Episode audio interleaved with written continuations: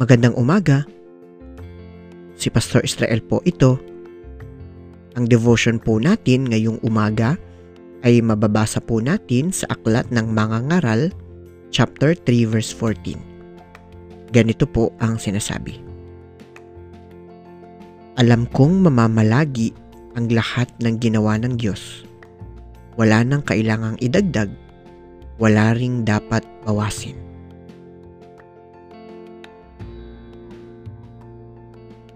Ang talatang ito ay kapahayagan ng isang mananampalatayang maligaya sa mga biyayang kanyang natanggap mula sa Diyos.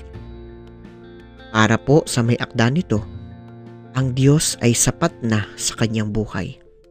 Walang labis, walang kulang. Bilang mga mananampalataya, hindi po tayo dapat nagnanais ng labis sa ating pangangailangan dahil ang kaloob niya ay sapat na para sa ating lahat. Kaya naman kung tayo man ay nakakaranas ng kalabisan, ito po ay isang hudyat upang tayo ay magbahagi sa ating kapwa. At nawa, sa bawat araw ng ating buhay, ay palagi tayong maging maligaya sa mga bagay na kaloob niya. Nangangahulugan ito na tayo dapat ay kontento, hindi nagnanais ng labis.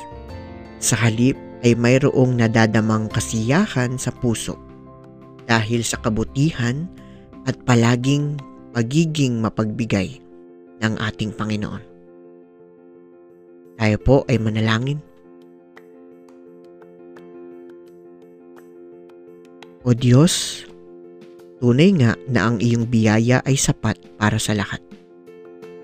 Turuan mo po kami na maging masaya at ang kami ay magbahagi sa aming kapwa sa abot ng aming makakaya.